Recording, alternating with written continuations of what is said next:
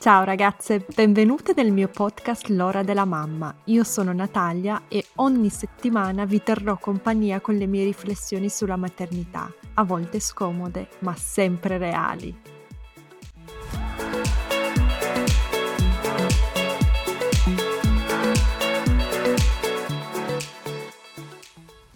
Ciao ragazze, prima di passare all'importantissima puntata di oggi volevo fare un piccolo annuncio. Finalmente ho ascoltato le vostre richieste e ho deciso di aprire una pagina per le donazioni. Quindi se vi piacciono i miei contenuti che produco per il podcast, il mio lavoro su Instagram e, e vi farebbe piacere sostenermi con un'offerta libera, cliccate al link nella descrizione, finirete sul sito Coffee e lì potrete offrirmi un caffè appunto o perché no un bicchiere di vino per mostrarmi il vostro apprezzamento. Vi ringrazio in anticipo e grazie per l'idea perché è partito tutto da voi.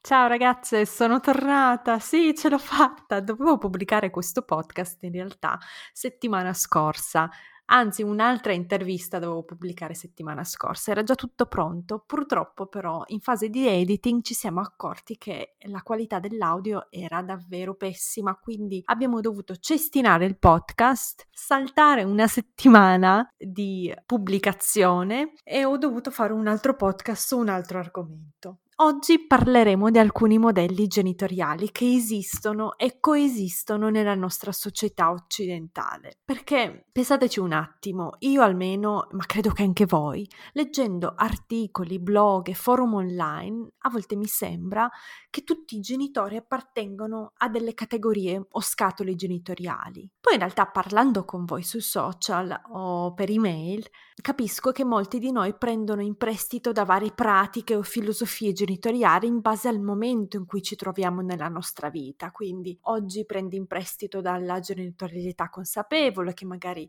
hai letto su qualche forum o su qualche blog o un libro, domani sarà la genitorialità o la maternità ad alto contatto, dopodomani sarà quella tradizionale, eccetera. Quindi più che inscatolarci, più che metterci in delle categorie genitoriali, gran parte di noi cambia no? prende in prestito da varie pratiche genitoriali in base anche al temperamento del nostro bambino, al nostro contesto sociale, all'età dei nostri figli, perché una pratica può andare benissimo per quando tuo figlio è piccino, per quando ha pochi mesi o un anno e può non essere più um, adeguata quando ha 5 anni come mia figlia. Eh, il problema è che quando si tratta di discutere dei nostri valori che mettiamo in pratica nella genitorialità, finiamo troppo spesso per aprire un discorso molto emotivo e anche moralistico. Finiamo spesso per prendercela. Rimanete con me se non capite dove voglio andare a parare. Quello che ho capito quando ho iniziato ad approfondire la storia, la pratica e la politica di diversi tipi di modelli genitoriali che in realtà possiamo apprezzare, comprendere o addirittura criticare alcune pratiche genitoriali di un modello e apprezzare, comprendere o addirittura criticare altre pratiche di un altro modello e fare tutto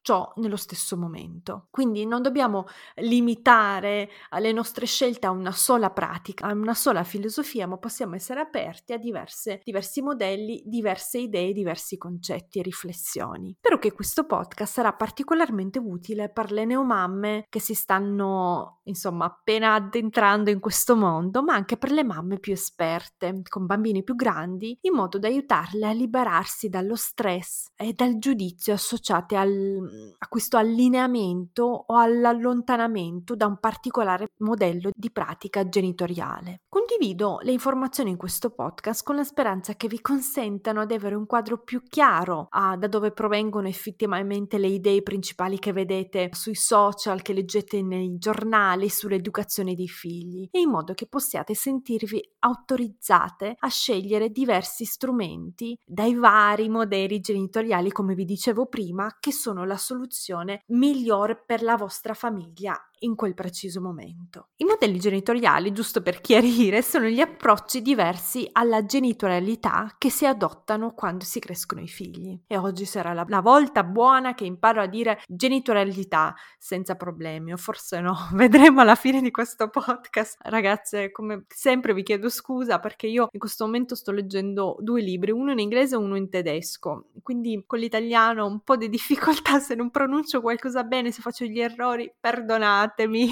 E anche con questo argomento sto cercando di andare un po' cauta perché penso che questa conversazione sugli stili genitoriali possa finire in acque davvero torbide. Ci sono linee sottili tra informazione, approvazione e denigrazione di altri modi di pensare riguardo ai modelli genitoriali. Tutto tutto questo lo vediamo bene sui social, dove se non appartieni o anzi se appartieni a una certa filosofia, ideologia o modello genitoriale, o la segui alla lettera o non sei un buon partecipante e ti fa sentire in colpa. Ecco, in questo podcast non troverete né approvazione né denigrazione di nessun modello eh, genitoriale, ma volevo fare solo un elenco eh, delle cose più importanti che ci sono da dire. E uso la parola genitori o genitoriali e non materni o materno per motivi di inclusione, anche se statisticamente lo sappiamo. Sappiamo che la realtà è questa, il lavoro di educazione dei figli è visto come un lavoro da donne e statisticamente non sono i genitori che si informano sui modelli genitoriali, che leggono i libri, i forum, stanno nei gruppi Facebook, sono per lo più le mamme, ecco. e quindi quando si tratta di qualcosa che ha a che fare con l'educazione dei figli, significa anche che le mamme sono quelle caricate con qualsiasi colpa, critica o giudizio. Quando si tratta della percezione dei diversi modi di crescere i figli, i padri che hanno qualche tipo di coinvolgimento nel lavoro di cura del bambino vengono spesso, come vi ho spiegato tante volte, solo applauditi. Già il fatto che lui ci sia, già la sua presenza, basta per celebrarlo. Mentre il comportamento e le scelte della madre vengono interrogati o semplicemente non vengono riconosciuti. Quindi la stessa cosa fatto da un padre verrà applaudita a prescindere, no? Nessuno si metterà, avrà neanche il dubbio di giudicare, di criticare il suo comportamento, farsi le domande sul suo comportamento, a meno che non sia proprio violento, aggressivo, chiaro, ci sono dei limiti anche a questo, per fortuna direi. Ma quando abbiamo invece una, una donna davanti, una madre, il suo comportamento nei confronti dei figli molto raramente verrà celebrato, ma sarà spesso giudicato o semplicemente non riconosciuto, come se fosse una cosa ovvia quella che sta facendo, qualsiasi sia la mole di lavoro che sta svolgendo. Come dicevo prima, le riflessioni di oggi potrebbero toccare delle corde molto sensibili. Questo non dipende solo dal rapporto personale, intimo che abbiamo con i nostri figli e perché banalmente vogliamo il meglio per loro, ma anche perché per il significato delle nostre esperienze infantili. Ognuno di noi è stato educato in modo particolare e i nostri ricordi o le nostre esperienze di questa educazione educazione possono colorare la nostra visione della madre che speriamo di essere o le scelte che facciamo su come fare i genitori dei nostri figli. Quindi ci identifichiamo in modo molto forte con una certa filosofia genitoriale e questo può e spesso diventa un altro modo in cui la nostra società occidentale, la cultura, la politica, la nostra storia collegano l'atto e la performance della maternità con il nostro valore in quanto donne, con il nostro valore in quanto persone e il nostro posto nel mondo. Prima di procedere con l'elenco e una breve introduzione delle correnti genitoriali più famose oggi, vorrei aggiungere una cosa importante. Se le correnti di pensiero tutto sommato portano avanti messaggi positivi, alcuni rappresentanti di queste correnti hanno modi di comunicare estremamente tossici e autoritari, quasi a voler imporre come dogmi o regole assolute i consigli e i suggerimenti di una data corrente di pensiero, cosa impossibile e nociva per tutti tutti, ma soprattutto per le madri, che si trovano ad essere il solito capro espiatorio e la ragione principale di tutti i problemi del mondo, risolvibili magicamente con il giusto approccio materno insegnatoci dall'altro. Qua chiaramente sono ironica. Ma la vita vera e la, vita, e la vera maternità non funzionano così. Quindi vorrei che voi che mi ascoltate prestaste attenzione al tono e alle scelte comunicative delle persone che vogliono insegnarvi qualcosa, soprattutto per quanto riguarda i modelli genitoriali. Se notate queste cinque cose nella comunicazione di queste persone, state attente. Allora, la prima, se si tratta la madre solamente come fornitrice di cura ai figli, ma non come una persona, un individuo con preferenze e sentimenti contrastanti, valori propri, contraddizioni, ambivalenze, una persona in carne ed ossa, insomma, non un mito, un ideale irraggiungibile di come dovrebbe essere una madre. Ecco, se la rappresentante di una certa corrente genitoriale tratta le donne solo come fornitrici di cura, state attente è probabilmente una trappola colpevolizzante. Secondo punto, se il padre viene nominato solo come un accessorio o solo colui che porta a casa i soldi per sopravvivere e non come un partner e genitore alla pari, Chiedetevi se tale divisione dei ruoli tradizionale è ciò che fa per voi, se corrisponde al modo in cui volete crescere i vostri figli e vivere la vostra vita. Che rispondiate sì o no, a me non importa, importante è che ci sia un pensiero critico, una riflessione a riguardo. Terzo punto, se nella comunicazione di un professionista o di una professionista che diffonde un certo modello genitoriale, leggete o ascoltate un'idea sacrificale della madre e la convinzione che l'amore passi dal sacrificio sempre e comunque, chiedetevi anche qui se siete d'accordo col mito del sacrificio e volete perpetuarlo. Il pensiero comune sulla maternità sacrificale è che un bambino può essere felice solo se la madre si sacrifica in qualche modo per lui. La felicità della madre e del figlio non possono coesistere. Ecco, fatevi la domanda che ho posto prima. Quarto punto, state attente se chi comunica si pone in una posizione superiore di chi ha la verità in mano, perché è molto facile voler seguire chi si impone in questo modo. Essere genitori è molto complesso e difficile, vorremmo tutti che ci fosse un modo giusto di farlo per tutti. Purtroppo questo è impossibile, il lavoro genitoriale è imperfetto per definizione.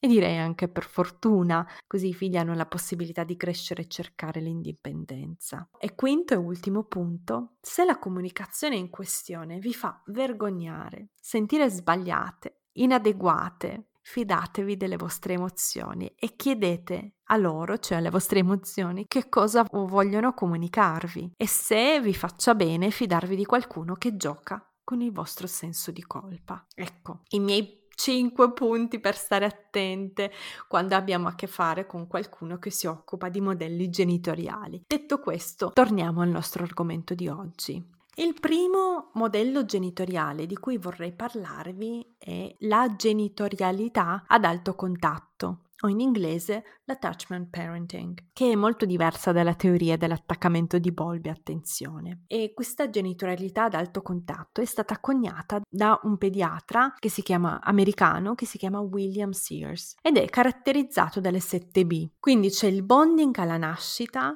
l'allattamento al seno. Questo modello sostiene che l'allattamento al seno e lo svezzamento a termine naturale sia la scelta migliore. Sostiene inoltre anche il baby wearing e il co-sleeping e crede che ci sia una priorità del bisogno del bambino di contatto fisico e che questo contatto fisico debba continuare non solo durante il giorno ma attraverso un periodo di 24 ore, anche dormendo insieme quindi il co-sleeping e il baby wearing. Un altro punto della genitorialità ad alto contatto è che è l'idea che il pianto del bambino sia sempre un messaggio da ascoltare. Le lacrime e il pianto siano sempre una forma di comunicazione, indicando un bisogno insoddisfatto a cui bisogna rispondere per costruire e sviluppare e sviluppare un forte attaccamento e fiducia nel mondo e nella relazione del bambino con gli altri. Poi eh, sostiene anche l'importanza di un equilibrio tra i bisogni dei genitori e i bisogni dei uh, bambini e dei confini e uh, infine anche di porre attenzione ai baby trainer, quindi le persone che vi insegnano come comportarvi con i vostri bambini. Ecco, questo attachment parenting o genitorialità ad alto contatto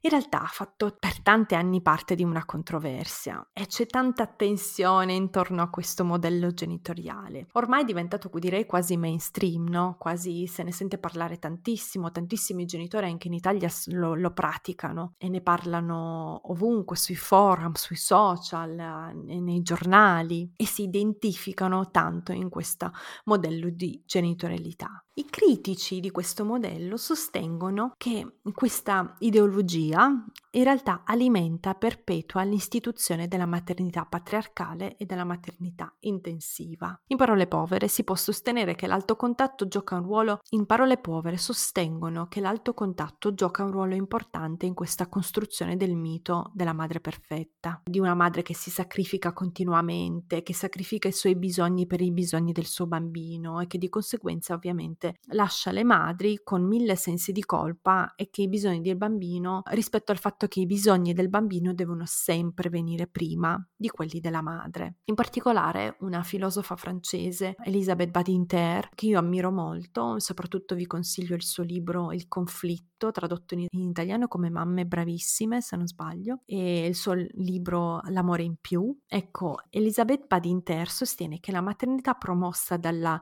genitorialità ad alto contatto, comprese anche le pratiche come il co-sleeping, il portare i bambini um, l'allattamento al seno, ha riportato le donne a ruoli di genere obsoleti. Ne parla appunto nel suo libro Mamme bravissime, il conflitto, pubblicato nel 2010. Quindi, secondo Elisabeth Badinter, la genitorialità ad alto contatto difende l'idea che le mamme credano di dover impegnarsi intensamente nelle pratiche genitoriali e che questo tipo di genitorialità le mantenga stanche, distratte e fuori dal dominio pubblico, quindi togliendo a loro del potere. Ecco, diciamo che la filosofa francese Elisabeth Badinter oh, non sia una grande fan della, dell'alto contatto, dell'attachment parenting, ma il discorso che ho cercato di farvi prima è che non dobbiamo per forza essere fan e seguire alla lettera un modello genitoriale o odiarlo e non seguirne neanche una parte e dire che non va bene in nessun contesto, in nessuna circostanza, in nessuna situazione con nessun bambino, possiamo prendere anche una posizione di mezzo. Facciamo l'esempio dell'alto contatto. Io per esempio sono spesso volentieri d'accordo con quello che dice Badinter nel suo libro e sono d'accordo che tante pratiche uh, ad alto contatto, tanti rappresentanti del modello eh, genitoriale ad alto contatto, ho l'impressione che vogliano chiudere e richiudere le donne dentro le case e togliere al loro potere politico, sociale, economico. Ma altri rappresentanti assolutamente no, anzi credo che abbiano un approccio molto femminista, molto liberale e che aiutino le donne e alcuni di questi consigli della genitorialità ad alto contatto li ho messi in pratica anch'io. Ho praticato l'allattamento anche se non a termine, ho, ho praticato il co-sleeping, uh, non sono riuscita a praticare il portare anche se mi sarebbe piaciuto e mi avrebbe aiutato tantissimo, ma avevo una bambina reflussante, quindi questa cosa non poteva funzionare per noi. Ma ecco, solo perché alcune cose non le ho usate io, non le ho messe in pratica io, non significa che non vadano bene per qualcun altro che ha circostanze, vissuto e esperienze completamente diverse dalla mia, tra cui anche una bambina diversa dalla mia o un bambino. Ecco, dunque, dalla genitorialità ad alto contatto passiamo a un'altra pratica genitoriale, un modello genitoriale ancora molto in voga ed è quello chiamato come genitorialità autoritaria, cioè in altre parole la genitorialità tradizionale, dove c'è un focus sui comportamenti del bambino e guardando l'impatto esteriore del loro comportamento sugli altri. Quindi non i sentimenti del bambino mentre si sta comportando in un certo modo, ma come viene percepito dagli altri il comportamento di questo bambino. E il comportamento del bambino in questione viene etichettato come buono o cattivo. Questa categorizzazione se il bambino si comporta in modo buono, tra virgolette, o cattivo, è vista come un riflesso diretto della qualità dei suoi genitori. In altre parole, un bambino che è scortese o piange uh, in mezzo a un certo commerciale deve essere sicuramente farlo a causa della mamma, cioè ci deve essere qualcosa dietro che ha fatto o non ha fatto bene sua madre. Uh, nel modello della genitorialità autoritaria spesso vengono usate le punizioni, le forzature, e um, alcuni genitori usano anche la vergogna o l'isolamento uh, dei bambini. Questo modello genitoriale viene criticato tantissimo soprattutto dai rappresentanti dei, delle filosofie genitoriali più nuove come la, appunto l'attachment parenting o la genitorialità ad alto contatto oppure dalla genitorialità rispettosa, consapevole, eccetera. Spesso volentieri i genitori che appartengono al modello della genitorialità tradizionale vengono descritti descritti come persone non attente, non affettuose, dei genitori negligenti o violenti o aggressivi. Insomma, ci sono tantissime critiche per queste pratiche. In realtà, secondo me, ad oggi, soprattutto nei paesi occidentali, questo modello genitoriale sta tramontando. Gran parte dei genitori, dei genitori con cui vengo a contatto io, per esempio, non usano solo pratiche di questo, di questo genere seguire solo pratiche tradizionali, ma usano un mix di pratiche da un modello, da un altro modello, da un terzo modello e a volte vengono, usano anche pratiche e discipline del modello tradizionale autoritario. Il prossimo stile genitoriale è il free range, che è una pratica americana. La persona che l'ha fondato è stata chiamata la peggior mamma d'America. Insomma, è stata definita così Lenore Skenazi per aver permesso al suo bambino di 9 anni di viaggiare da solo nella metropolitana di New York. E prendendo spunto da questo accadimento, Lenore si è fatta portabandiera di un'educazione appunto free range kids. Non credo che ci sia una traduzione italiana, ma volevo inserirlo qua questo mio piccolo elenco di modelli genitoriali proprio perché è una storia molto curiosa, è un modello molto curioso e interessante. Lenore, dopo aver scritto su diversi quotidiani e aver partecipato a molte trasmissioni televisive, ha aperto un blog ed è proprio che in questo blog che Lenore sostiene con fermezza che il vero danno è rappresentato dall'iper apprensività dei genitori. Lei sostiene un'educazione che lascia i bambini liberi di provare e sperimentare. L'autrice del libro Free Range Kids, o in italiano è stato tradotto come i sì che aiutano a crescere, si scaglia contro tutti coloro che soffocano i propri bambini impedendo loro di diventare adulti, maturi e indipendenti. L'ultimo punto del suo decalogo recita, e questo secondo me l'avete già sentito tutte, bisogna dare ai propri figli radici e ali non solo quindi radici. Questo modello genitoriale, che ripeto non c'è una traduzione in italiano, ma in inglese si chiama Free Range Kids,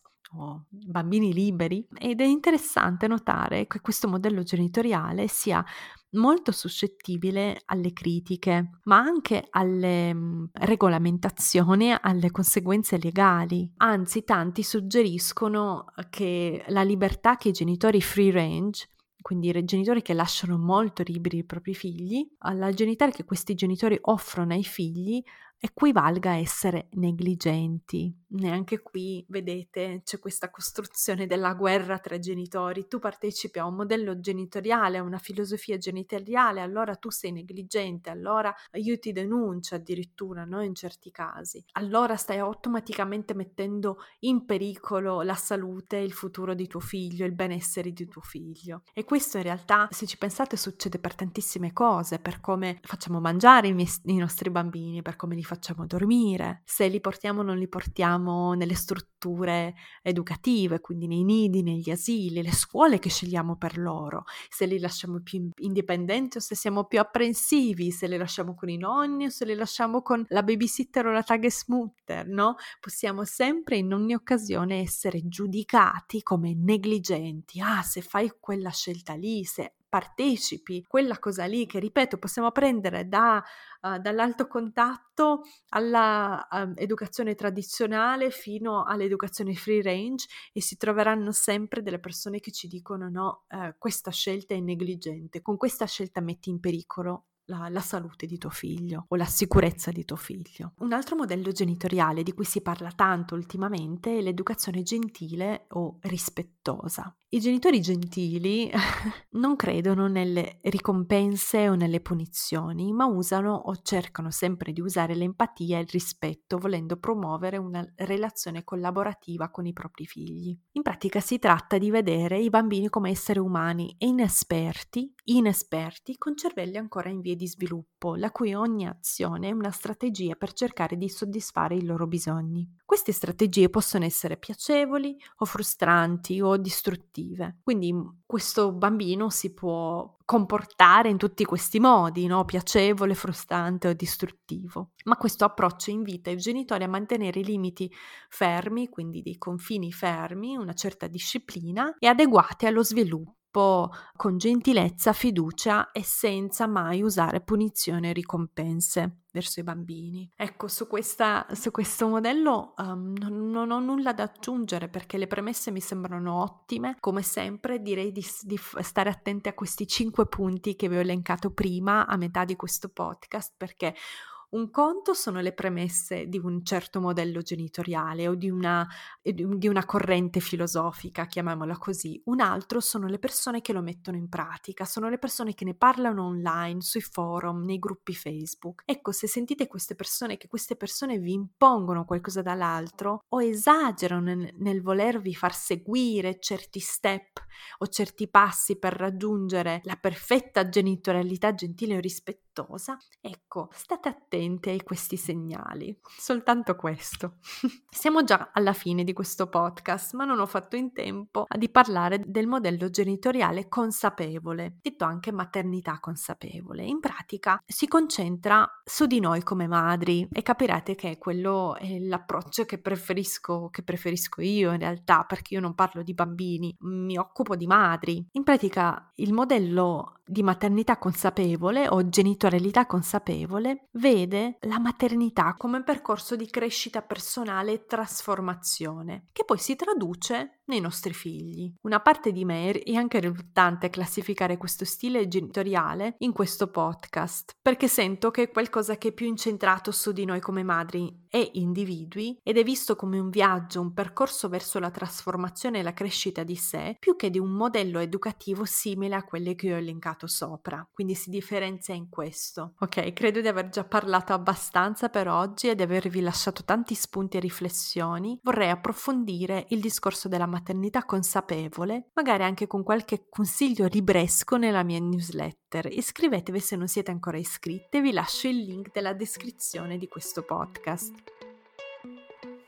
Wow, siete arrivate fin qui! Spero che questa puntata vi sia piaciuta e aspetto i vostri feedback. Potete scrivermi su Instagram o mandarmi un'email, tutte le info sono nella descrizione. Non vedo l'ora di sentire cosa ne pensate. Ricordatevi di schiacciare il tasto segui in modo da non perdervi le puntate future. A presto e grazie!